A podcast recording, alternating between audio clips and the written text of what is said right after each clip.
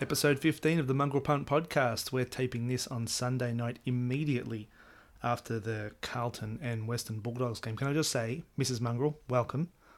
It's past my bedtime. It is actually. It's past nine o'clock. It's, and it's twenty past nine. She's not looking happy. eighteen past to be exact. But I just want to say, before we begin, thank God for Carlton versus Western Bulldogs, because the two games preceding that today were absolutely shockers.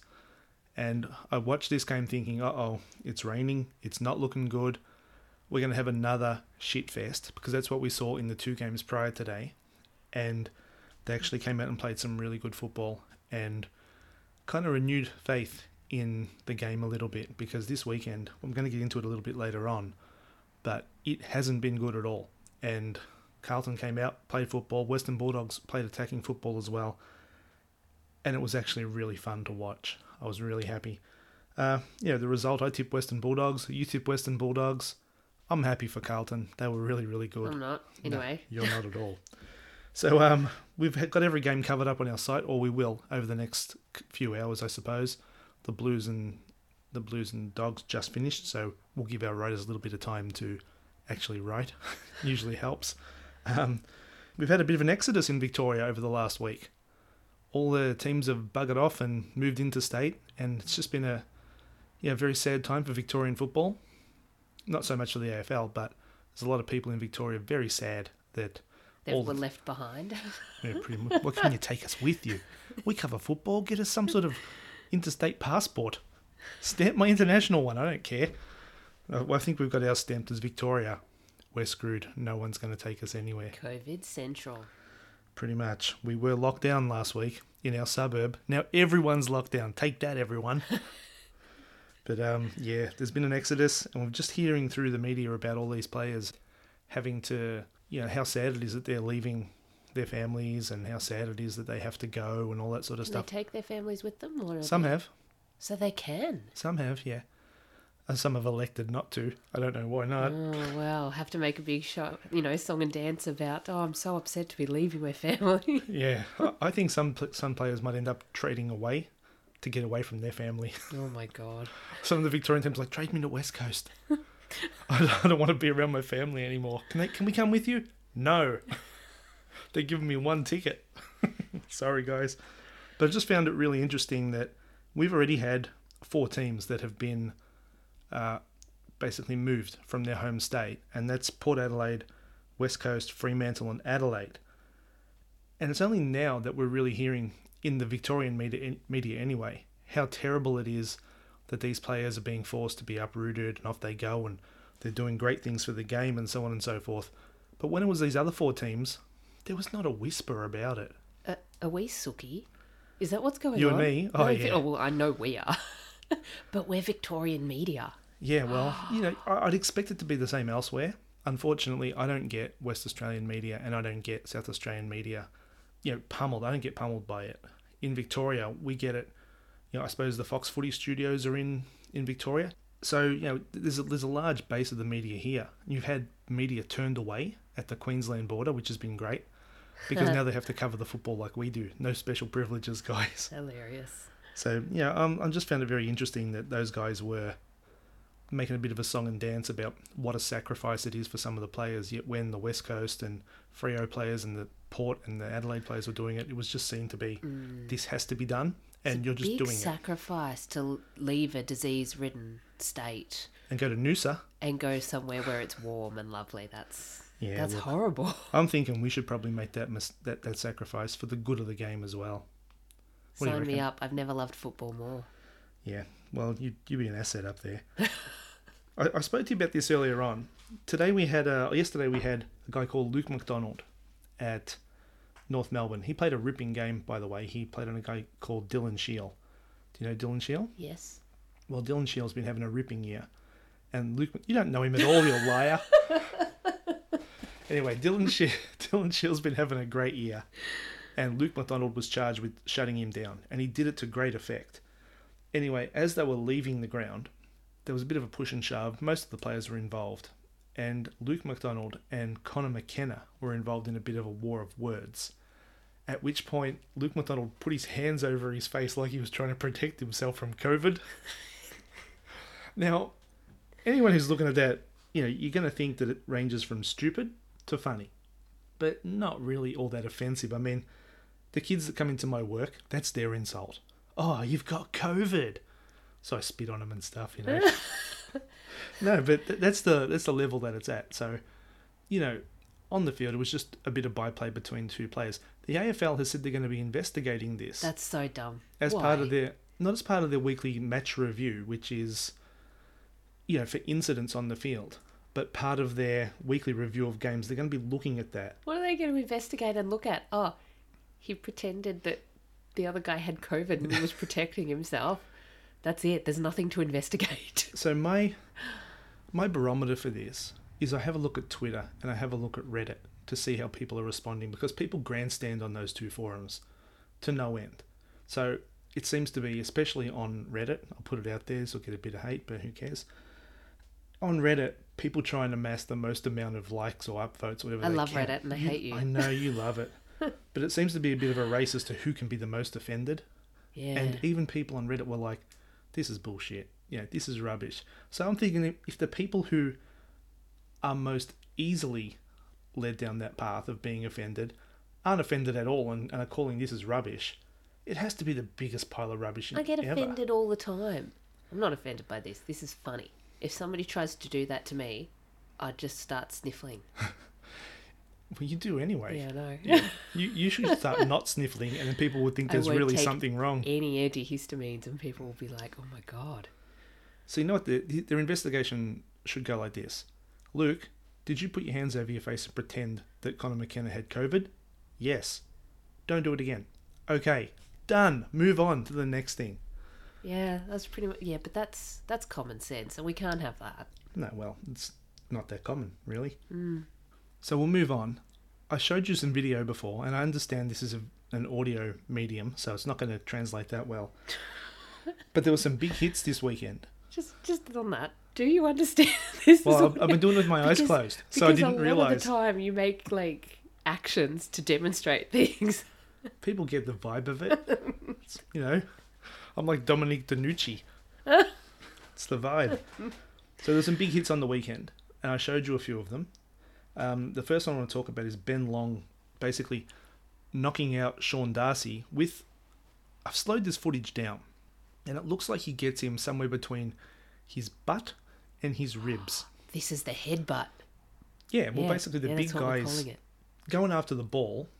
Looks like he's about to lunge at the ball, and Ben Long kind of slides into his way, sticks his butt out, for lack of a better description, and Darcy's face rams into his lower back. I'm going to think it is possibly rib cage. Now, usually when there's a hit like this, it's a guy bunching up. So I'm, I'm describing it to you, and I'm actually showing you the actions. But he's tucking his, his elbow into his side so that he doesn't stick his elbow out and accidentally kill the guy. And he either hits him with his arm or his shoulder. In this case, Long has turned his entire body. So he, when he makes contact with him, his back is facing Darcy. Darcy kind of pummels or falls into him, you know, just plods along and leans into him. And you see his head snap back. Now, the outrage crew were onto this immediately. I think they, there were several people calling for Ben Long to be hanged. He'd probably get a little bit worse than that. He might get three weeks, I think. And what's happened is he's been referred straight to the tribunal. So the match review officer hasn't even really graded this. He hasn't gone, well, this was intentional, this was high, this was, you know, severe contact. He hasn't really done any of that. He's basically said, this needs to go straight to the tribunal because it's so severe that I don't feel comfortable making a decision on it. But he turned around. The guy, look, hold on, who are we talking about? So Darcy turned around? No, Ben Long turned around. Ben Long turned around and Darcy smacked straight into his butt. Is that what happened? Well, it, it kind of looks that way. He kind of, when you... When you look at it, Ben Long does step over the ball, right? So you've got to make the ball your objective. Yeah. But plenty of times in a game, you'll see someone do what's called, it's called a shepherd, but they call it now laying a block, where you kind of block the person's run at the ball. Like Bogut, he just stands there. Yeah, that... Andrew Bogut used to do some good blocks. They were called screens, screens. in oh, the N B A. For God's sake. Yeah, right. Or picks. You can call them picks. Are you getting frustrated? Sports. Sports. Yeah. You're a sports mm-hmm. genius. So... This is basically like that, except Sean Darcy was off balance and he was falling into it. So you know, he's not the most coordinated fella in the world. He's, you know, two hundred and whatever centimetres tall, nearly as tall as you. Because you're, you're huge. Pretty sure I'm three metres. Three metres, yep, about three metres.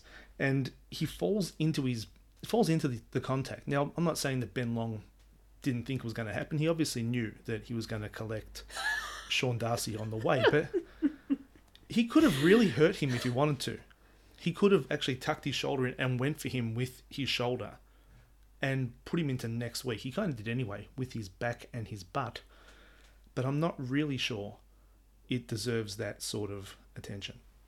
Athlete butts aren't like normal butts. It's like you smack an athlete's butt and you'll break your hand, so... Jeez, if someone ran into mine, they'd be lucky not to get stuck there. Anyway. You're pure muscle.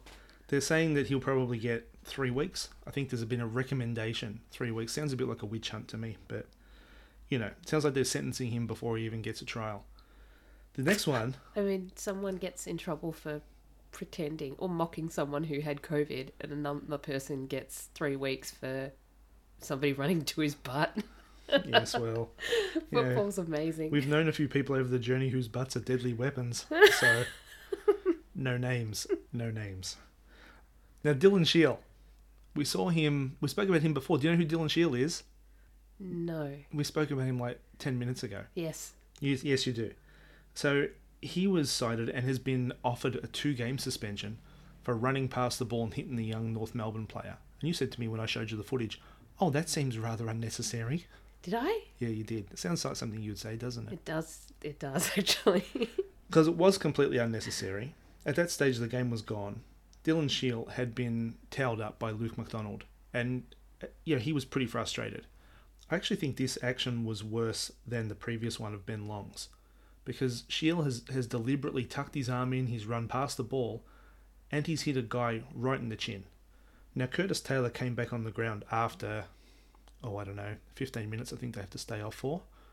So what will happen is, or what has happened, is they've deemed that impact lower. This is a bit of a problem with the system because in the A F L, they use the result as the determinant for the suspension. So if you punched me in the face and I was a bit of a weak prick and I got completely knocked out and you punched someone else in the face and they just kind of stood there, the penalty for the same action would be more for my case and less for the other guy's case because I'm weaker. Hmm. Same action, same intention, less penalty for the for the other guy. Punch, punch. I'm not sure that that should be the determinant. But anyway, the last one was uh, Brad Ebert on Harry Perryman where... he kind of just almost speared across. Perryman had his eyes on the ball, was running to wanting to grab it, running to grab it, I said. And Brad Ebert has just speared across and collected him right in the chin with his shoulder. Now, Perryman got up as well. Because that happened today, there won't be any any discussion around how, how long until tomorrow. So by the time you're hearing this, he'll most likely be offered like six weeks. No, I doubt it. He'd probably get a week for that one. The last one was, uh, I didn't show you this picture, but Marlon Pickett, the guy who played his first game in the grand final last year, mm-hmm. put a really kind of mm, half-assed late hit on Isaac Heaney after Heaney had kicked the football and clipped him on the chin with his shoulder by the look of it. And Heaney went down. He continued to play as well, but it's still a late hit and he knew what he was doing. So I think that one should probably get a week as well. That said... I just want to say I really loved all the hard hits on the weekend. It's not not that I want people to get injured. I just like... If if there was a gladiator fight still, I'd probably go. Yeah, I'd barrack for the actually. Lions. Go Lions, go! Kill those people! You know, who's the big, you know, the main gladiator? In, in what? In any game you've ever played. I've got no idea. Or the... Yeah, sometimes in a, in a video game, I barrack for the bosses. Like you're playing, I'm like, wow, this boss is really cool. Look at the way he just disposes of everybody. Oh, now I have to kill him. I don't mind a bit of a gladiatorial combat out there. As long as it's not in here. What, in our spare room? Under the loft bed. Under the loft bed at the Mungrel Studios, luxuriously app- appointed. Anyway, I, I don't mind a bit of uh, argy-bargy in football. I don't like when people obviously get knocked out. But when it's an accident or when it's... probably a lesser action than some of the ones that didn't knock people out. I don't think people should be drawn and quartered for it. Now, I spoke to you the, at the outset about uh, the scoring drought at the moment in the A F L. And uh, before you say anything... No, what? Who? Oh, let's have a cry about the women not scoring much. Oh, you've been, you've been saving that one up, haven't you? I'm going to bring it out every time there's a low-scoring men's game. Well, today, Sydney Swans scored twenty-four points for the whole game. twenty-four. That's mm. Now, they played in the wet, right? And that, that could be used as the excuse slash reason. Richmond won with thirty-six points, so an aggregate of sixty points for two teams. That is an A F L W score, and that's the sort of thing that people have been harping on about for quite a while. That, oh, they don't score, oh, they can't do this, oh, they can't... Are they now well, having shorter games? They are. Like the women? Yes. Oh. They're also coming off a shorter preparation. Like the women. Mm. There you go. Shove it up your butts, everybody. Well, you've uh, you've come in hot today, haven't you? Anyway, they weren't the only it's past team. Past my bedtime. Yeah, this, this could go really, really bad, guys. Um, the, the other, like Hawthorn scored twenty-seven points on Friday night as well. At three-quarter time, they had fourteen points. So they basically doubled their score in the last quarter. It was the lowest score for a Hawthorn team under their current coach, and he's been there for, oh, geez, I want to say about fifteen years now. It'd be close too. So that's a- absolutely Clarkson? Terrible. Alistair Clarkson, well done. Mm-hmm. So if he's the master coach, what does that make Nathan Buckley that held him to twenty-seven points on Friday night?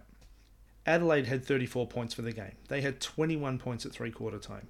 G W S had forty-six points for the game. So what are the factors here that people will blame for the low scoring? What do you reckon they are? Weather. Stress weather. From COVID.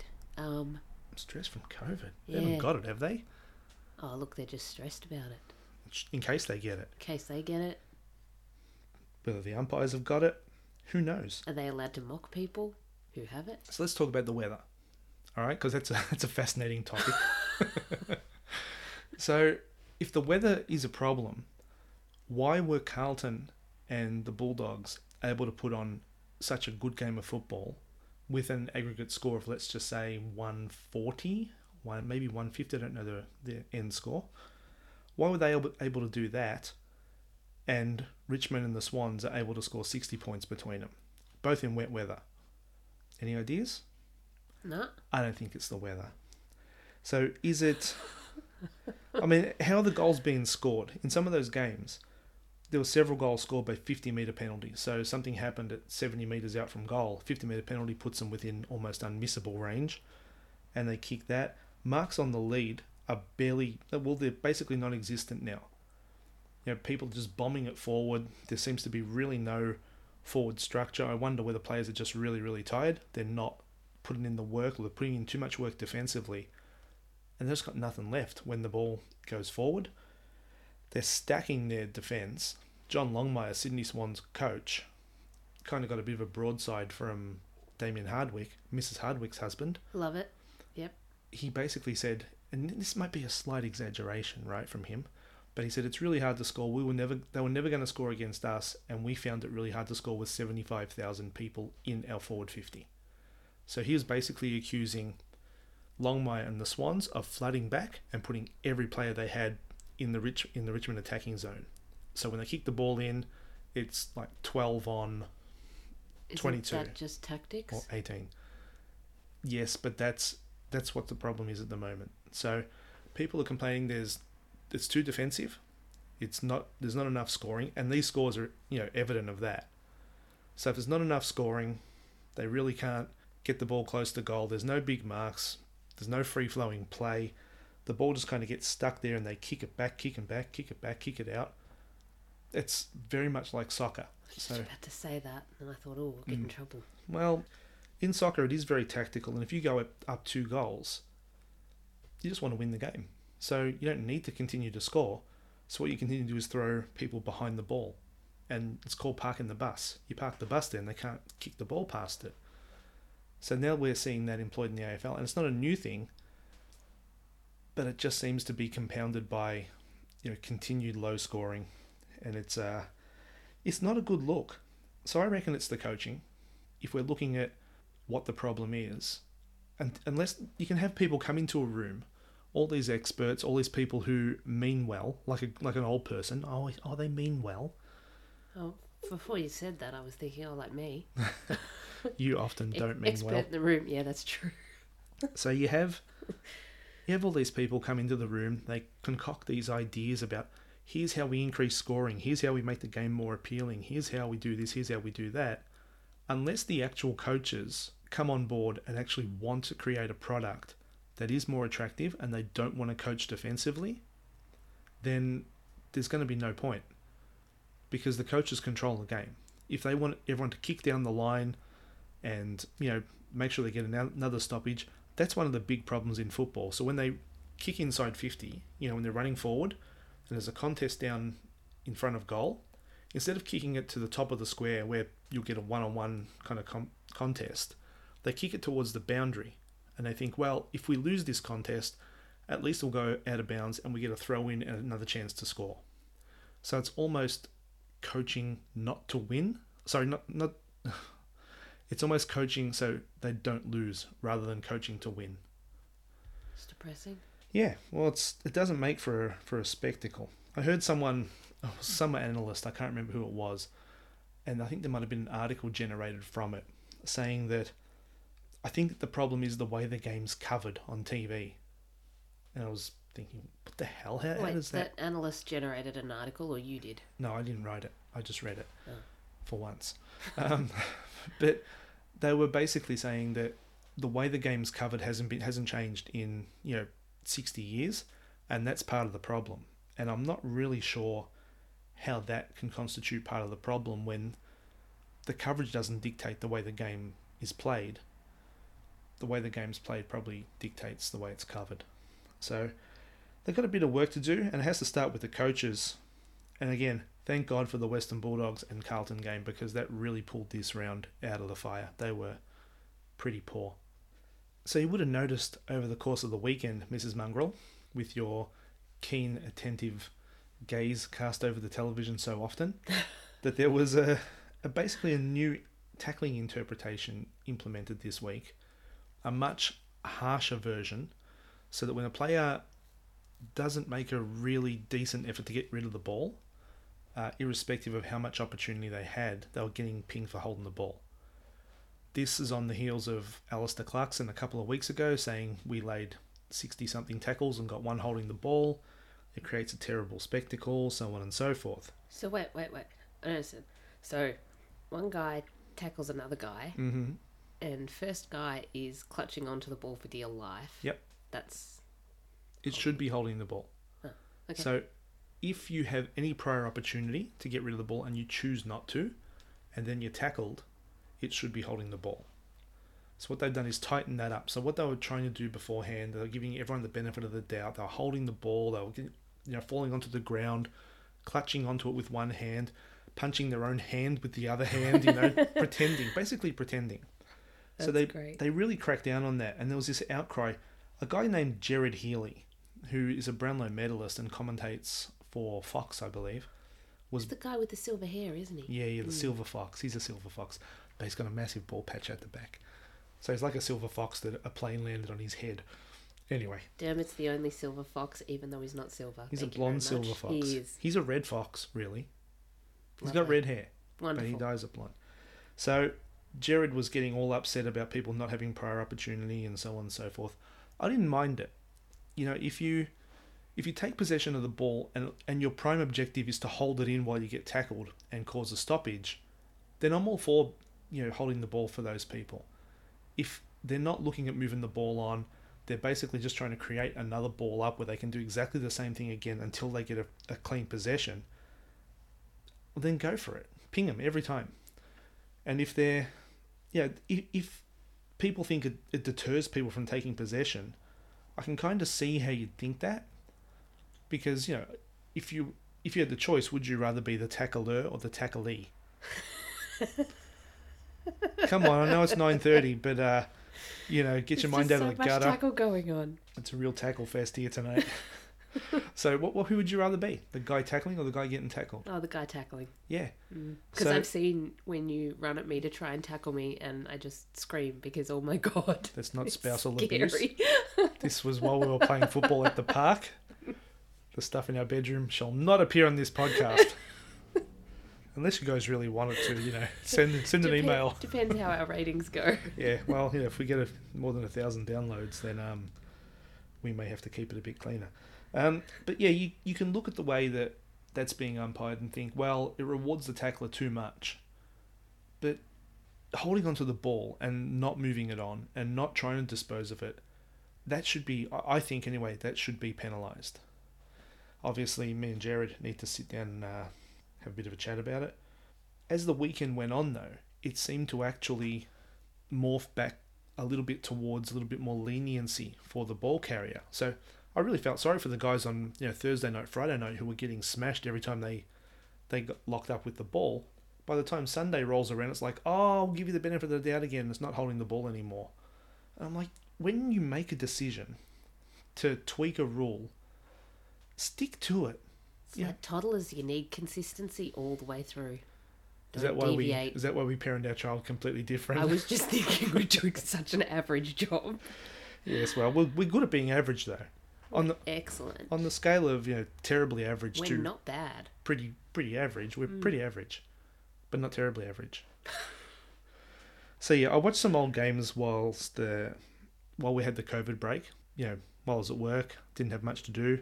Unless my boss is listening to this, in that case, I was flat out. But I put a couple on on the computer and just let them play while I was busily doing other stuff. And the amount of times they would pay holding the ball quickly for a guy not really moving the ball on, it was actually quite amazing. Uh, I suppose if you look at the free count, free kick counts from back then, you'll notice that there wasn't as many at times. That's because players got rid of the damn ball. They knew if they got tackled with it, they were in trouble. So it was very interesting to watch that. You would have liked the Reilly O'Brien and Nic Naitanui byplay during the week where Reilly O'Brien accidentally sent out uh, a, a tweet, I think it was. It was. I like that it became a non-event because everyone was very civilised about it. And well, he got a new phone out of it. Yeah, Nic that's Naitanui, pretty good. Nic Naitanui got it. He didn't buy it, but he got it donated from Telstra.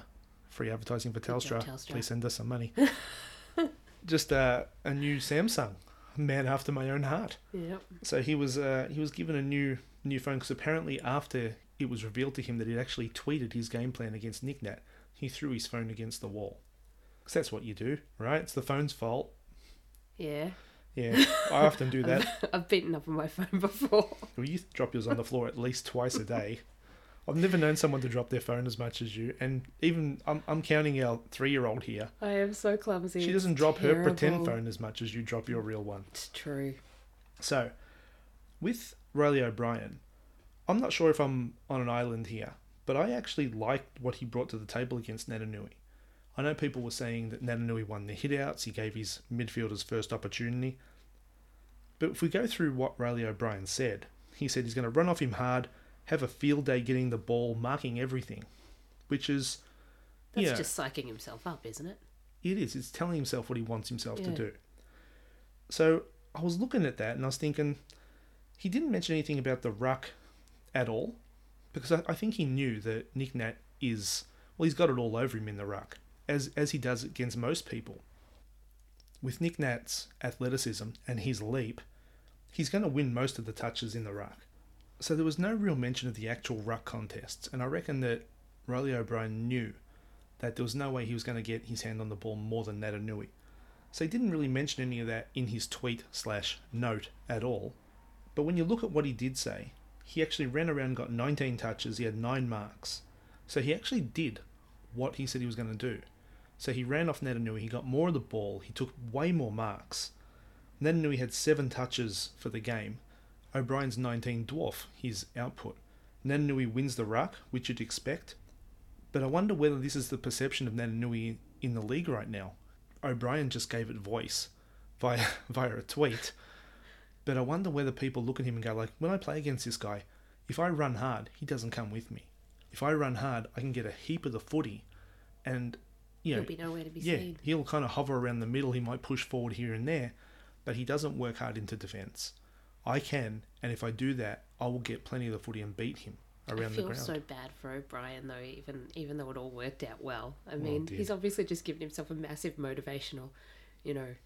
A, a G up. Yeah. It's backfired on him. It's the equivalent of me going, I'm going to go into that meeting and I'm going to tell that person to sack up and then I'm going to flip the table and storm out. And... How often do you do, you do that? Never. I just sit there yeah. thinking about what I'm going to eat for dinner. Well, what what are you, what are you going to eat for dinner? Second dinner. Second dinner's looking good. We had fish and chips tonight, people. It was a wonderfully nutritious meal. Mine was pretty good. You actually cooked your own fish. You're a nut. And so Naitanui wins the game. So all's well that ends well. Because Nic Nat wins, he gets to do the, the benevolent gesture, go over and hand him a phone. I'm wondering if Adelaide had got up there, what happens then? Nic Nat keeps the phone. Yeah, probably smashes it. Probably sends a message to, or tweets and then smashes it on the wall. Because uh, I, I was I was quite surprised that everyone was so adamant that Nic Nat beat Reilly O'Brien. I think the, the result kind of sways that, but O'Brien more than held his own. So I've got a quick top five players of the week for you, Missus Mungrel. Mm. You've got to tell me which of these names you actually know. Yep. So Sam Menegola, who I actually was calling like Todd for the for like two years at one stage. Anyway, he's been playing on the wing for Geelong.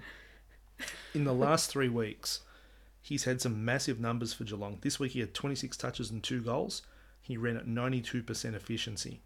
The, the two weeks prior saw him at twenty-three and a goal against Gold Coast and twenty-five touches against Melbourne. What's happened on the weekend is I heard the the girl who does the Saturday reviews or whatever it is with Fox Footy talking about Mitch Duncan, who plays at Geelong as well, and saying he's the number one ranked wingman in the game. Now, she's obviously got her her um, numbers and her breakdown from Champion Data, because at the start of the season, they... say, this person plays here, and that's it. They don't change it. Ooh. So Mitch Duncan did start playing on, on the wing. I know they the change year. Because it's a pain in the ass for stats. They don't change. Oh, you, oh they do the players, change. Yeah. yeah, they do change. But Champion Data doesn't change their assessment. Interesting. So they release all this thing about every player. And they would have released the start of the year, because I, I won't buy this stuff anymore. I think it's rather rubbish. They released Mitch Duncan is a wingman. And so every time he's assessed now, he's assessed as a wingman, even if he's not playing that role. So they said, he's the number one ranked wingman in the league when he got injured. And I'm like, no, he's not even playing the wing anymore. So he's playing really well as a midfielder, but he's not playing on the wing. This bloke, Sam Menegola, is playing on the wing, and he's doing a bang-up job. And Mitch Duncan's getting the credit as the number one ranked wingman in the competition. We have a wingman ranking at the Mungrel Punt. Cheap plug. And Menegola had moved up to number four last week overall. After this week, I reckon he might be given the top two a shake. I'm a bit so, disgusted by uh, that inability to... To be adaptable? To be adaptable, yeah. Yeah. yeah. So I think her name's Kath Lochnan. Should probably look into things a little bit more before she starts spouting out about how good Mitch Duncan is on, on the wing. Because if you watch the games, you would see that he's actually Care- not playing there. Careful there. Careful there, because... We're not going to look into things before we spout off, so don't well, get ahead of yourself. Why break with tradition? Second player, Darcy Moore. Absolutely smashed the is Hawks. Is he from Collingwood? He is from Collingwood. Does he have blonde hair? He used to. He's, he used to look a hell of a lot, lot like um, Keira Knightley. Keira Knightley. Look at me. He still does, but he just a little bit less. Anyway, he's probably the, the front runner for the All-Australian centre-half back position at the moment. He was like a brick wall back there, and not just in his looks. He, uh, he repelled a heap of attacks. He played on Jack Gunston and really shut him down. And uh, as a Hawthorn supporter, I was pretty, pretty, pretty annoyed that we kept kicking the ball straight to him. Christian Petracca, the man with the glistening thighs. he's he's arrived, this guy. And people, you know, if he had played Gold Coast last year and did this, people would have said, oh... he was only playing Gold Coast. You can't say that about Gold Coast anymore. They're, they're legitimately going to fight out every game this year. And whether they win again or not, that doesn't really matter. They've really made a statement. So Christian Petracca, the number one midfielder on the ground, twenty-five touches and two goals. He had fifteen contested possessions, which is fantastic. Six clearances. He was the man, and he's come of age. You were telling me about the other guy that has great thighs. How did I manage that? It was uh, who's that? You were talking about. I was talking about Petracca, yeah. And you said, "Oh, the guy with the big thighs," and I'm like, and then he sat down, and you're like, "Oh, they don't look that big." No, no, I said, "Oh, why are they showing us that view?" Well, he had his legs open on the bench, guys. Missus Mungrel uh, got her attention a little bit. Yeah, I'm a shocker. The other guy is Ollie Wines, so they call him Quadzilla. Quadzilla. And so when we when we get a good picture of him sitting you on point, the bench, yeah, you I'll point him out to, to me. I'll do it. Todd Goldstein played in the loss, but he's far and away the best ruckman in the competition this year. seventeen point two disposals a game. And uh, I, I hate to think where, where North would be without him this year. They've lost three on the trot, I think. Yeah, I think it's three on the trot. But he's been absolutely fantastic. He played in a bloke called Andrew Phillips, who was wonderful the week before and took it right up to Brodie Grundy. This week, Goldstein just ran him ragged. Was all over the place, took a heap of marks, got a heap of the ball, and he's been fantastic. Michael Walters. It just sounds like a really old shoemaker. Michael Walters. I love it, yeah. Take your take your runners down to get them cobbled. Yeah. Michael Walters, cobbler. So he was, you know, he kicked the ball the wrong way at the start of the game. Oh, that guy. Oh, dear. Yeah. No, don't oh dear him. Really? He's, did he Did he get it? Make an embarrassed person come back? No, he just made a bit of a confused face. So Michael Walters is a sort of player that you either love at times or you hate at times. So I think it was last week I spoke about how often he was trying to duck to get free kicks. He was, you know, throwing his head back like he'd been yep. shot, was flailing around like... He had, his arms were flailing around that much. He looked like one of those inflatable you know, things out the front of Godfrey's vacuum cleaners. Usually that's what Bren Brown looks like, but... This week it was my, that week was Michael Walters. Anyway, this week, when the game was on the line, he basically played both hero and villain for Fremantle. So he was everywhere in that last quarter, doing some amazing things, running back with the flight of the ball. He was kicking the ball inside fifty. He was winning it in the contest. And then for some reason, he decided to wander over the mark as one of the St Kilda players had the ball about seventy metres out and gave away a fifty metre penalty. It looked like it was going to cost them the game. Does that mean they go to the fifty metre mark, or does that mean they fifty go metres from the fifty point. metres from where they were? Yeah, yeah. So I brought him within goal-scoring range, and it looked like he might really cost them. Well, he didn't. They went down the other end. He was involved again, and a kid called Lockie Schultz, Sergeant Schultz, who doesn't know nothing. Do you know that from Hogan's Heroes? Yes, I used to watch that there when I'd stay home from school. Well, well, the age gap's not that big, is it? So he kicked a goal and won the game for Freo. Uh, there was a great, great comeback, particularly with Nat Fyfe up at full forward and looked like he was, you know, clearly hampered and couldn't get around. The last player, I didn't put on your note, so you don't know who it is. It's a bloke called Ed Curnow, and I just watched him play. Another bloke we really like, Bailey Smith with the mullet. Oh. He was oh. having a ripping game in this game we just watched. Is that the one your daughter was talking about? Yeah. Why does my daughter say people think he's attractive? Oh, that was great. Who, blind people? Would you say she was saying that all the girls love him, like absolutely love him? And I got confused as to who she was talking about because I thought surely not.